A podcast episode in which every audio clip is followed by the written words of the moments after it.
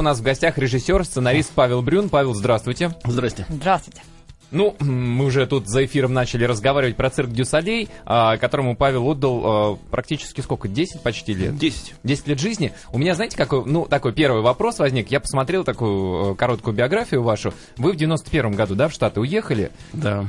Здесь вы были а, хореографом в экспериментальной мастерской «Союз Госцирка», и туда приехали и стали работать в du Soleil. Это настолько просто, вот поехал, захотел работать хореографом, художественным руководителем, там, арт-директором и стал работать. Ну, для начала только нужно быть хореографом в экспериментальной мастерской, а потом просто по красной дорожке себе пилишь и оказываешься в цирке Дюсалей не иначе. Нет, это все это такая преемственность, поступательные шаги, которые делались на протяжении последних 30 с гаком лет – вот, но переход из этой экспериментальной мастерской в лоно цирка Дюсале, он, в общем, вполне себе органичен, потому что то, что делалось в этой мастерской в период между 88 и 91 годом, а, это была такая странная лаборатория, которая, в общем-то, диктует во многом до сих пор. Ее не существует, к сожалению, этой мастерской, а может не к сожалению. А, она диктует до сих пор, вот то, что было сделано за эти три года, эстетику очень многих современных цирков, циркового номера, и в частности цирка Дю Солей. И честь и хвала Ги Лалиберте, основателю цирка Дю Солей, который приехал в эту мастерскую тогда, когда нас никто не знал, его толком никто не знал. И у нас случился какой-то вот такой очень естественный мезальянс, который и увлек меня. А, в... то есть вы поехали даже по приглашению? Да. А, тогда другое дело. А Я... поехали да. по приглашению просто, чтобы тоже реализовать свои какие-то амбиции или от а, той ситуации, которая творилась в 91 году в а, России? Все вместе. Безусловно, и ситуация была, конечно, будь здоров угу. какая. Но в то же самое время альтернатива была довольно простая, в общем-то. Я уперся в какую-то стенку, скажем так, никого не виню, угу. потому как в моем возрасте уже стыдно кого-либо винить в своих проблемах, правильно? Вот, но э, речь шла о том, что либо я стану очень горьким, злым и, может быть, даже очень пьющим человеком по поводу своей несостоявительности, угу. либо я использую вот этот вот шанс для того, чтобы каким-то образом дать и сделать то, что я не могу не дать и не сделать. А вот мне, знаете, я, я э, уже вам рассказал за эфиром, видел несколько шоу э, «Цирка Дюсалей», да. э, которые именно стационарные. Понятно, что гастролирующие шоу — это немножко другая история. Они, кстати, более, на мой взгляд, более цирковые. Наверное, просто э, номера, которые ближе к цирковым, проще на гастролях перевозить. Ну Возможно... и пространственно они, конечно, ближе к цирковому такому зданию, скажем ну, так. Ну да. да. А вот те, те шоу, которые стационарные, э, что первично? Сначала придумывается идея, а потом все технологически это воплощается? Или наоборот, смотрится площадка, что есть сцены, потому что это ведь просто э, концертный зал в гостинице. Пусть он огромный концертный зал. Но вот, вот у нас... тут ошибочка, э, Антон. Значит, тут ошибочка вот в чем. Дело в том, что все, что вы видели в Вегасе, я так понял, вы видели четыре uh-huh. спектакля, а их там семь на сегодняшний день. Вот каждая из площадок, э, которые вы посещали, строилась или в худшем случае перестраивалась капитально именно в расчете на концепцию шоу, которое цирк Дю Солей туда заводил. Это уникальная ситуация. То есть э, шоу не впихивается как башмаки в коробку, да, в существующую uh-huh. уже. А сценограф, режиссер, хореограф, художник по свету, архитектор, инженер и так далее, и так далее, и не в последнюю очередь хозяин казино работают в одной упряжке, дабы создать идеальную атмосферу, идеальный мир, в котором это шоу оптимально существует и доходит. А дошло оно или нет, это к вам вопрос. Ну, дойти-то дошло. Нет, меня ну, очень хорошо. впечатлило. Даже вот взять а, там шоу О, к которому да. вы непосредственно отношение имели. Да. А вот как идея была, а давайте соединим, чтобы люди и сначала и бегали по сцене, а потом в нее ныряли. Да? Там же все на пересечении воды и суши. Там, понимаете, какая построено. штука? Вот вы подумайте, где это шоу находится? Оно находится в пустыне, правильно? Невада. Вы же ну наверняка да. прокатились от Лос-Анджелеса до Лас-Вегаса, видели там. И в Большой каньон скак- Ну, тем более. Да, да. Ничего же нет кругом, воды вообще нет. Да. И вдруг, надо же, какая экстравагантная идея. Водное шоу в пустыне, правильно? И вот эта вот экстравагантная идея, она была очень заразительна, как для хозяина казино Стива Уина тогда, и, соответственно, для Гилла Альберте, основателя цирка Дю Солей. И вот вокруг, вокруг этой экстраваганции вся вот эта вот история и закрутилась.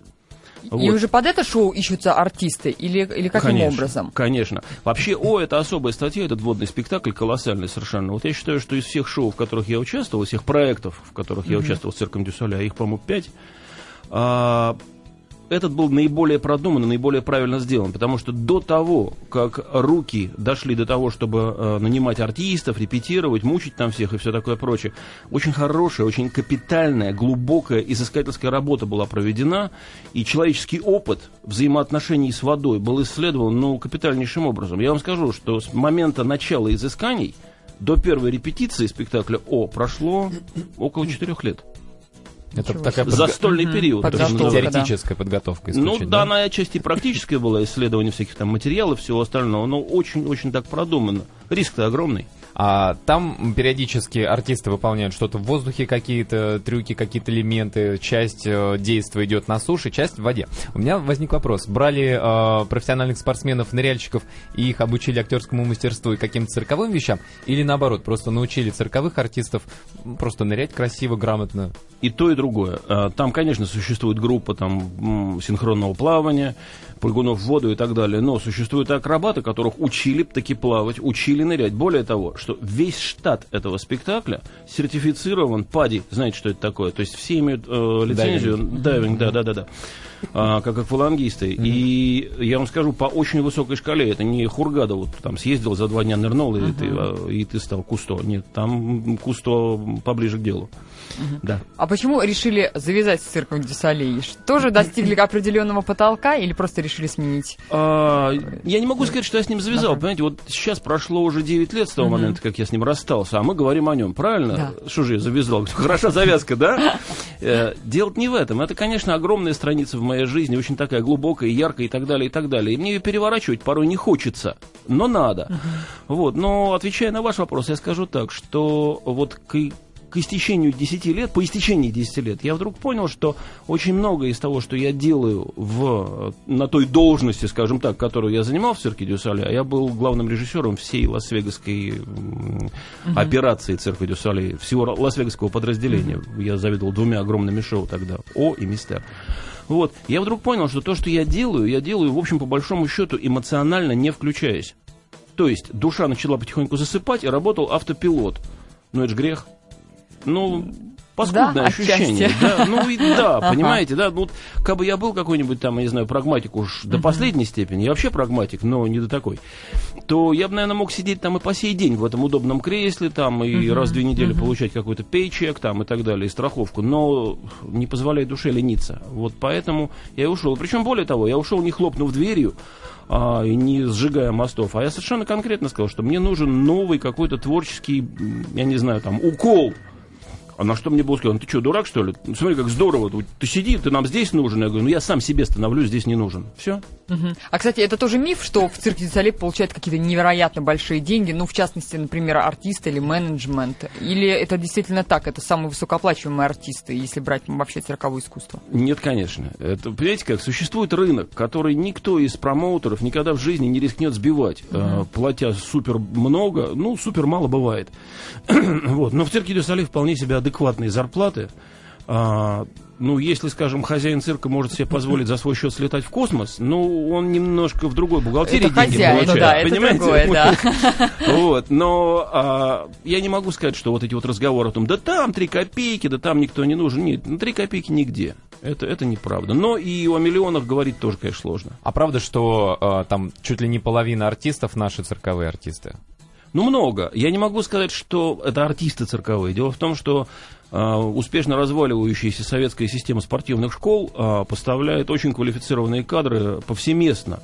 Вот. И досадно, что наша цирковая система, вот российская, не пользуется этим в полной мере. И, естественно, молодой человек, которому там 21-23 года, и он как гимнаст уже не представляет ценности на, скажем так, соревновательном уровне, ему прямая дорога в кастинг цирка Дюсале, где на него заведется там анкета и э, досье и так далее, и так далее. И в нужный момент его дернут на какой-нибудь там кастинг под конкретный проект или просто в базу данных. Мгм. Вот здесь кстати, спрашивают многие, какими путями вообще артисты попадают в Дю Солей. То есть нужно прийти на кастинг, следить за тем, когда цирка будет проводить набор. Ну, наверное, да. Дело в том, что я не до такой степени с цирком Дю Солей, чтобы отвечать на этот вопрос. Да и вообще, мы о цирке Дю Солей здесь говорим? Нет, или- нет, мы только начали, мы только начали, сейчас мы завершим, да, перейдем к другому. Хорошо. Да, там существует сайт разветвленный достаточно, насколько я знаю, даже с русской страницей, и там всю эту информацию можно получить. И имея в виду ту немыслимую активность, которую цирк Дю Солей развил, а, я думаю, что а, кастинги сейчас ждать себя долго не заставят. А из цирка Дю Солей вы же тоже не, не уехали из Вегаса, работали потом с Селин Дион. Да. С ее постоянным шоу. Она то ли 5, то ли 6 лет у нее, кажется, был Пять контракт. лет. Да. И тоже как режиссер. э, Да. Как работала Селин. У, у нас говорят, что вот наши, сравнить наших звезд и их звезд, те абсолютно адекватные люди, а наши такие не всегда в адеквате, звездные где-то витают в облаках. Как у канадцев с этим? Она же канадка? О, канадка. А, я с нашими не работал, поэтому я не знаю. Вот, но э, про Селин я могу сказать следующее. Понимаете как? А, во-первых, для слушателей, для вас я скажу такую штуку, что вот я человек, выросший на музыке King Crimson, Pink Floyd там, и там серьезных всяких музыкантов, которые очень любят джаз. Вообще мезальянс с поп-дивой Селин Дион был, может показаться странным, скажем так, но э, мне было интересно повзаимодействовать с звездой вот такого мега уровня mm-hmm. в условиях живого действия. Вот как она человек, который ни в чем в принципе не нуждается, самореализованный, продаваемый, слушаемый и так далее, и так далее, будет взаимодействовать с живой тканью спектакля, который происходит живьем, опять же, без единой ноты фонограммы или там сэмплера или чего угодно другого, а, пять дней в неделю на протяжении, там изначально планировалось трех, а потом оказалось пяти лет. Для меня это был своего рода эксперимент. Но, отвечая на ваш вопрос, mm-hmm. я скажу, что она непростая совсем. И все эти рассказы про там девочку там и так далее, и так далее, ну, она живет в несколько ином измерении, как и любой человек, работающий так, и зарабатывающий так, и потрудившийся так.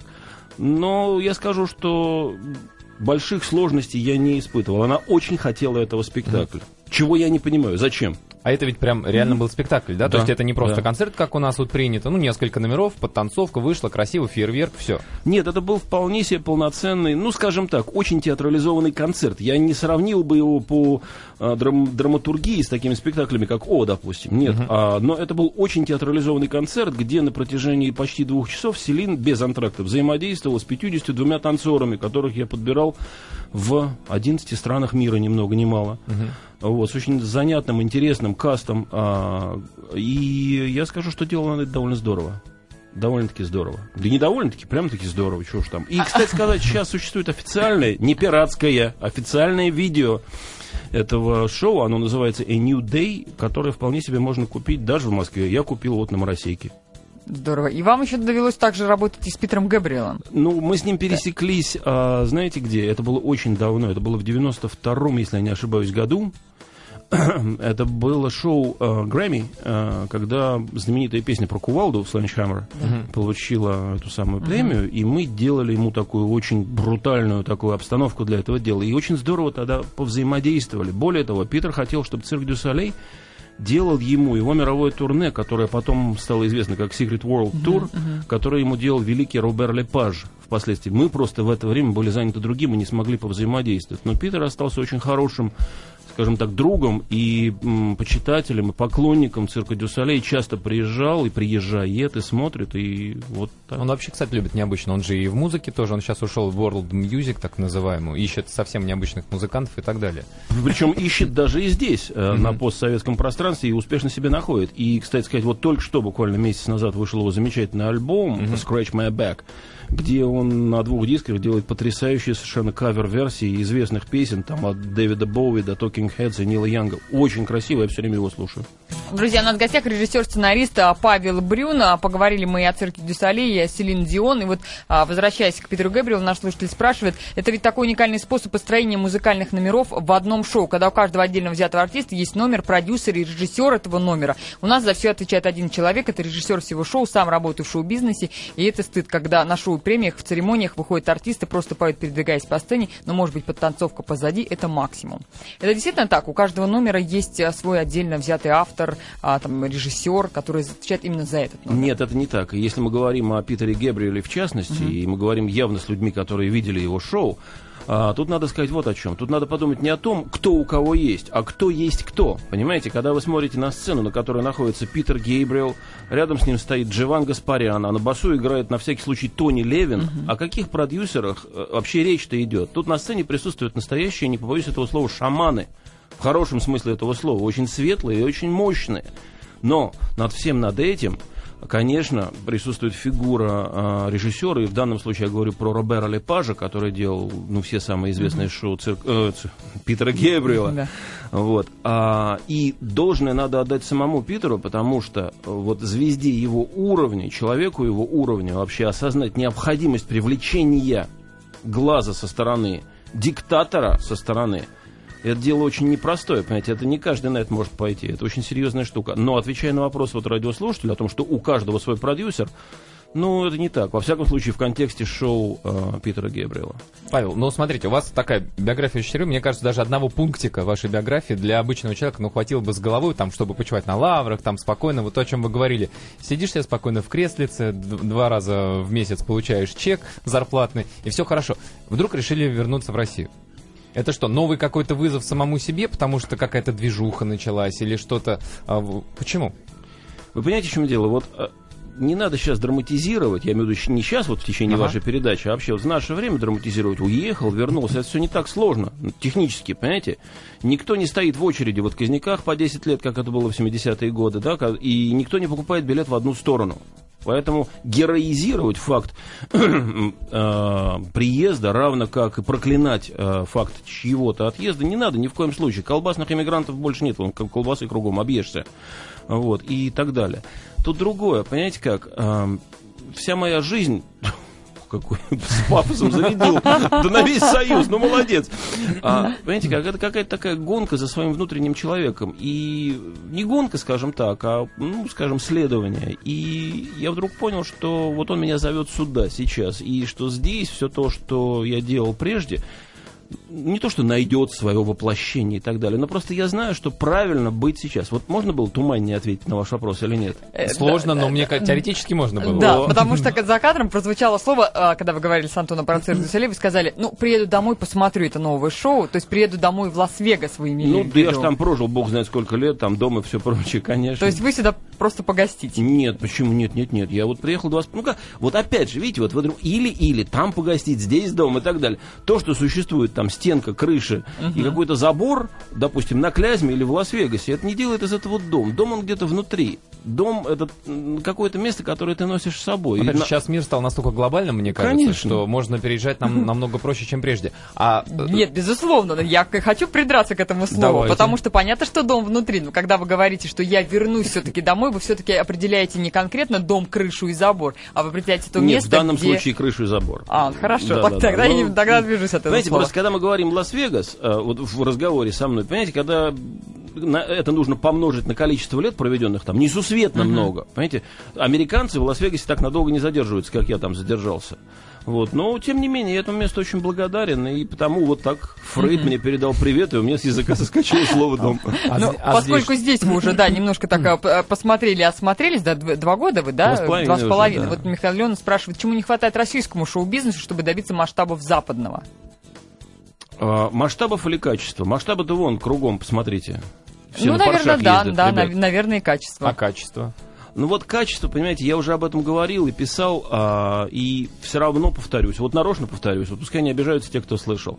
Понимаете, как до той поры, пока в российском шоу-бизнесе будет перекос, перекос в сторону проката, вопреки качественному, про, качественному продакшену, творческому процессу, правильно организованному и правильно проведенному, вот мы будем задавать такие вопросы. Понимаете, компиляционное мышление не должно подменять а, мышление креативного. Понимаете, вот угу. это очень серьезная проблема, которую я замечаю в очень разных сферах нашего шоу-бизнеса.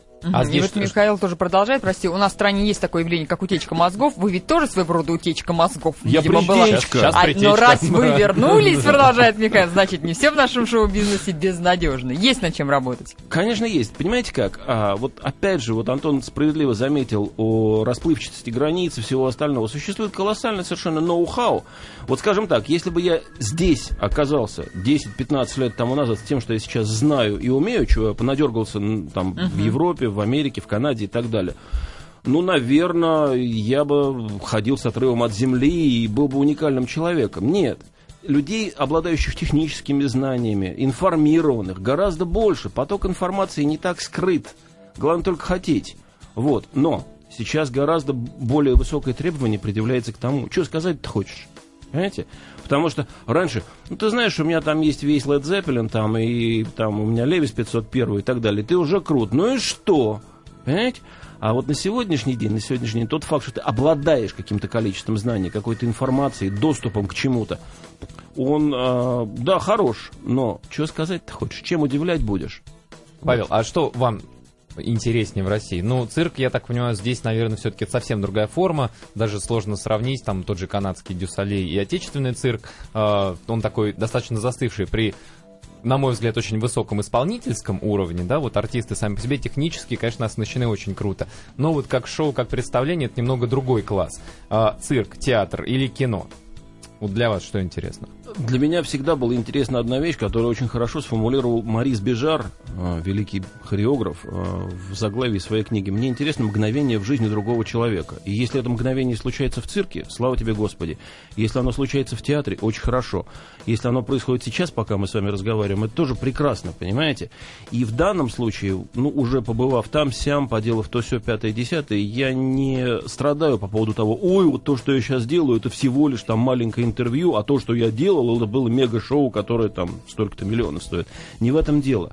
Если происходит какая-то вот искра Божья между глаз людей, когда мы говорим, между глазами собеседников, вот когда это случается, между сердцами и так далее. Вот, вот это то, что меня интересует. Разматываю от этого к вашему вопросу. Понимаете, вот вы говорите, сравнить наш цирк и канадский цирк. Наш цирк на сегодняшний день представляет собой очень драматическую, э, скажем так, субстанцию. Это огромная империя, которая создавалась, в общем-то, не одну сотню лет – вот. Это огромное количество людей, очень квалифицированных, которые, в общем-то, оказались, я не скажу не у дел, а оказались в очень таком странном положении на сегодняшний день по одной простой причине. Дело, вот за счет чего возник успех цирка Дю Солей, за счет чего возник феномен цирка Дю Солей в сегодняшней культуре, я скажу так. За счет одной лишь вещи, за счет того, что один человек, и мы знаем его имя, это Ги Лалиберте, ну, со своими сподвижниками, которых было там три человека буквально, они очень четко поняли, или даже скорее прочувствовали, место цирка на рубеже тысячелетий в культуре человечества. Они не были стеснены ни обязательствами, ни традициями, никакими контрактами, ни школой, ничем. Это были нахальные ребята с улицы, уличные артисты, да? Но они очень четко прочувствовали, где вот та самая нишка, куда может войти цирк в современную жизнь. И до той поры, покуда наш цирк, допустим, вот наш отечественный цирк, э, находящийся в сложном положении, не озадачится тем же вопросом, а ведь цирк Дюсалей занял одну лишь нишу, не все возможные. Но вот эта вот задача, решать которую мне тоже очень интересно, найти место э, артисту физического театра, а цирк относится, на мой взгляд, к физическому театру, к синтетическому театру, к театру физического действия, да, вот где находится место этому в современной жизни – вот тогда будет интересно. Я хочу быть вовлеченным в этот процесс изыскания. А вот насколько сложно, просто а, слышал разные отзывы людей, которые поработали там и которые либо возвращаются снова работать здесь, либо а, фрагментарно, эпизодически там работали. Сравнивать а, технически, вот вы работали в Дю Солей, Селин Дион, я думаю, что это такие махины. Машины, уже поставленные на рельсы, где все отлажено, все отточено. И вдруг вы возвращаетесь сюда. Ну, мягко говоря, организационный процесс, вот насколько я слышал, здесь несколько иначе поставлен. Ну, иначе, конечно. Ну и как после того-то возвращаться в бардак? Ну, бывает, не, не скажу больно, но раздражение, да, испытываешь порой. Но ведь еще же не вечер, и пока силы есть, можно же все это с ног на голову каким-то образом поставить. По, не, по немножечку, ну, шаг за шагом, ну, потихоньку. Я инфантильный, наверное, да, но... Нет, почему? Мне... Тем не менее, я верю в то, что это возможно, понимаете, потому что... Это идеализм, это не, не инфантилизм, мне кажется. Повысили в должности. Ну, чуть-чуть. Да, ну вот, э, вполне себе это можно, но могу сказать, да, что раздражение есть, потому что все, всего хочется быстренько, всего хочется богатенько, вот это вот компиляционное мышление, понимаете, да? Угу. А когда человек понимает, что он имеет дело с продуктом, который вызревал там 4 года застольного периода, в который вложено определенное количество денег, менеджмента, сил, мозгов и так далее, и так далее, и так далее, поверхностное отношение, оно априори исчезает. Понимаете как? И вот поэтому это не изолированный процесс. Бардак просто так не возникает. Он всегда возникает на месте чего-то или на какой-то пустоте. Uh-huh. А изыскания в кинематографе будут, а, как вот у вас уже случилось в фильме «Весельчаки»? Ну, я боюсь кино. Почему? Ну, это не то, что... Скажем так, не то, что я боюсь кино. Я с большой осторожностью отношусь к кино и к телевидению. Боитесь как артист или как сценарист, как режиссер? Э, как режиссер, конечно, боюсь, потому что не умею. И как артист, ну, как-то боюсь, потому что, понимаете, как я все-таки вырос в условиях живого выступления, живого представления, mm-hmm. да, mm-hmm. и непосредственный контакт со зрителем для меня очень важен. Вот. А когда вдруг ты видишь материал, с которым уже ничего не сделаешь, разве только сжечь можно, вот тут обидно. Причем еще там же монтаж, на который артист вообще не влияет. И такой короткий вопрос, у нас меньше минуты остается. С кем из звезд еще хотели бы поработать? Есть ли вообще такие идеи, что вот, вот с этим человеком я бы поработал с удовольствием? С человеком, который будет слушать. Вот слушать, и... слушать вас? Да. Всего на все одно единственное требование. Да. Ну, не слушаться, а именно слушать. Я так понимаю, что таких немного, да? Вы Их вообще, в принципе, немного. И не только среди звезд, а вообще. Кстати, да. Спасибо, Павел. А, Павел Брюн был у нас а, в гостях, режиссер, сценарист, актер. А, ну, желаем, чтобы таких вот людей, слышащих и слушающих, было как можно больше. Да, и побороть вас, страх да перед кинематографом, потому что хотелось бы увидеть не только ваши актерские работы, но и режиссерские вполне тоже. Спасибо вам. Спасибо да, большое. Спасибо большое, счастливо.